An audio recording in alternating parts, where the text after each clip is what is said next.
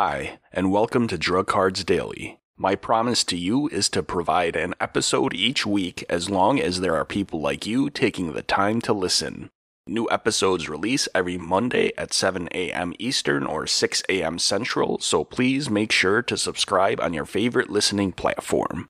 Drug Cards Daily is distributed on Spotify, Apple Podcasts, Google Podcasts, Overcasts, and many more, so please feel free to get caught up on all the previous episodes. Also, as my way to thank all of you, I've made all my drug card sheets available as a free download at drugcardsdaily.com. Thank you for taking the time to listen to Drug Cards Daily. Before we begin, just a quick sponsor break. Today's drug is alendronate, brand name Fosamax and Binosto.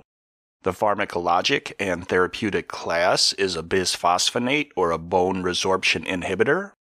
Dosage form and strength. The tablet comes as a 5 mg, 10 mg, 35 mg, 40 mg, and 70 mg strength. It also comes as a tablet that dissolves in a solution. That brand name is Binosto, and it comes in a 70 milligram strength. There is also a solution in a 70 milligram per 75 milliliter concentration. Indications and dosing for adults. Some general notes are that calcium and vitamin D supplementation is to be given if the patient has inadequate dietary intake. Another general note is to administer with water every day 30 minutes before the first food, drink, or medication, and avoid lying down for 30 minutes. And finally, to discontinue after 3 to 5 years in those low risk patients. Reassessments are given every 3 to 5 years, and you may consider a drug holiday of 5 years if the patient is low to moderate risk and appears stable after 5 years of treatment. If the drug holiday is initiated, reassess every two to four years in order to determine if there is a need to resume treatment.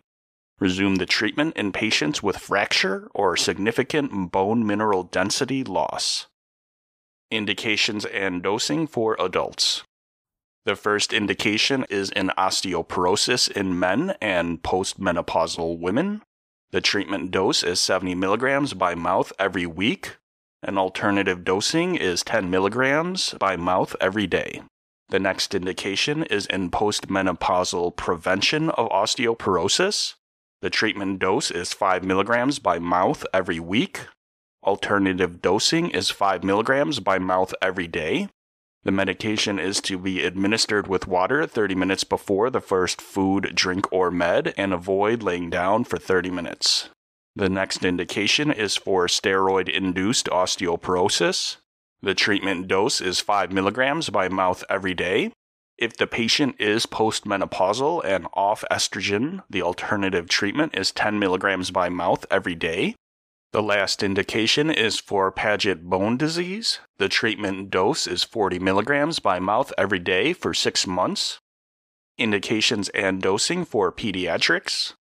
The only indication is off label for osteogenesis imperfecta in children that are two years of age and older and less than 40 kilograms. The treatment dose is 5 milligrams by mouth every day, with reassessments made every one to four years. The next dosing is for children two years of age and older that are greater than 40 kilograms.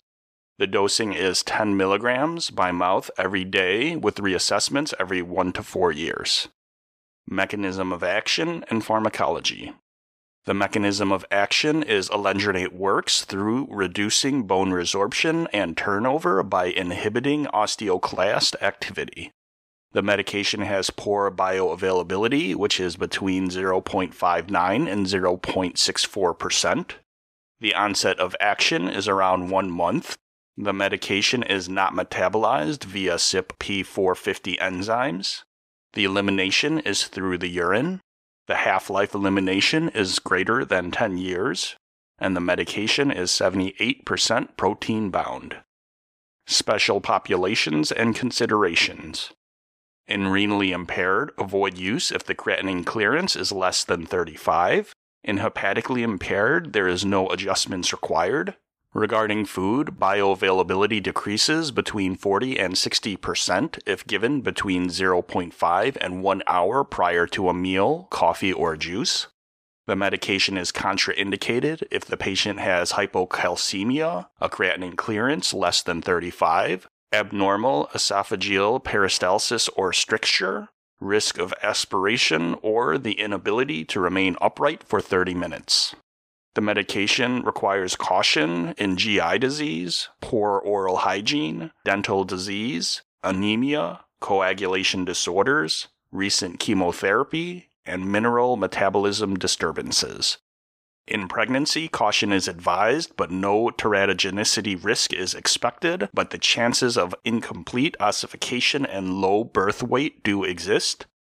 Regarding lactation, caution due to the limited data. Side effects Some common side effects are heartburn, upset stomach, nausea, diarrhea, constipation, and bone, muscle, joint, and stomach pain. Some serious side effects are pain and burning under the ribs or back, jaw pain, numbness, or swelling, and severe chest, joint, bone, or muscle pain. Drug interactions. Some considerations to make regarding drug interactions are the medications that bind to polyvalent cations, anyone that has a risk of GI mucosal injury and bleed, as well as hypocalcemia. Some contraindicated drugs and drugs of note are aspirin, bumetanide, methotrexate, and calcium citrate. Monitoring parameters monitor creatinine, bone mineral density at baseline and periodically thereafter, calcium at baseline, as well as magnesium and phosphate periodically. Patient counseling information. Alendronate is commonly used in the prevention and treatment of various types of osteoporosis. Alendronate is to be taken whole and should not be crushed or chewed. The tablet form of the medication is taken with water and before the first food, beverage, and med of the day. After taking alendronate, remain upright for at least 30 minutes. The medication only works well if taken on an empty stomach. So that brings the episode to a close. If you find these audio drug cards beneficial and you'd like to show your support, all I ask is that you subscribe on your favorite listening platform and listen to the weekly episode along with checking out the back catalog of previous episodes. Please have yourself a wonderful week and thank you so much for listening. I just wanted to take a quick moment to talk to the students and new grads out there about passing your NAPLEX. Of course, knowing the clinical side of things is very important, but knowing your calculations, forwards and backwards, can be an essential strategy for passing the first time. Don't risk losing that lucrative job offer or that PGY1 you tirelessly worked for due to what could have been an avoidable failure.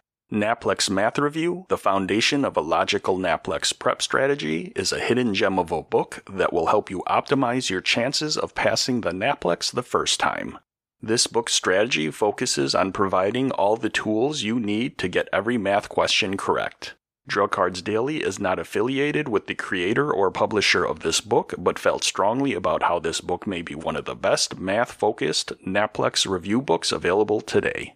Please check out the provided link in the description.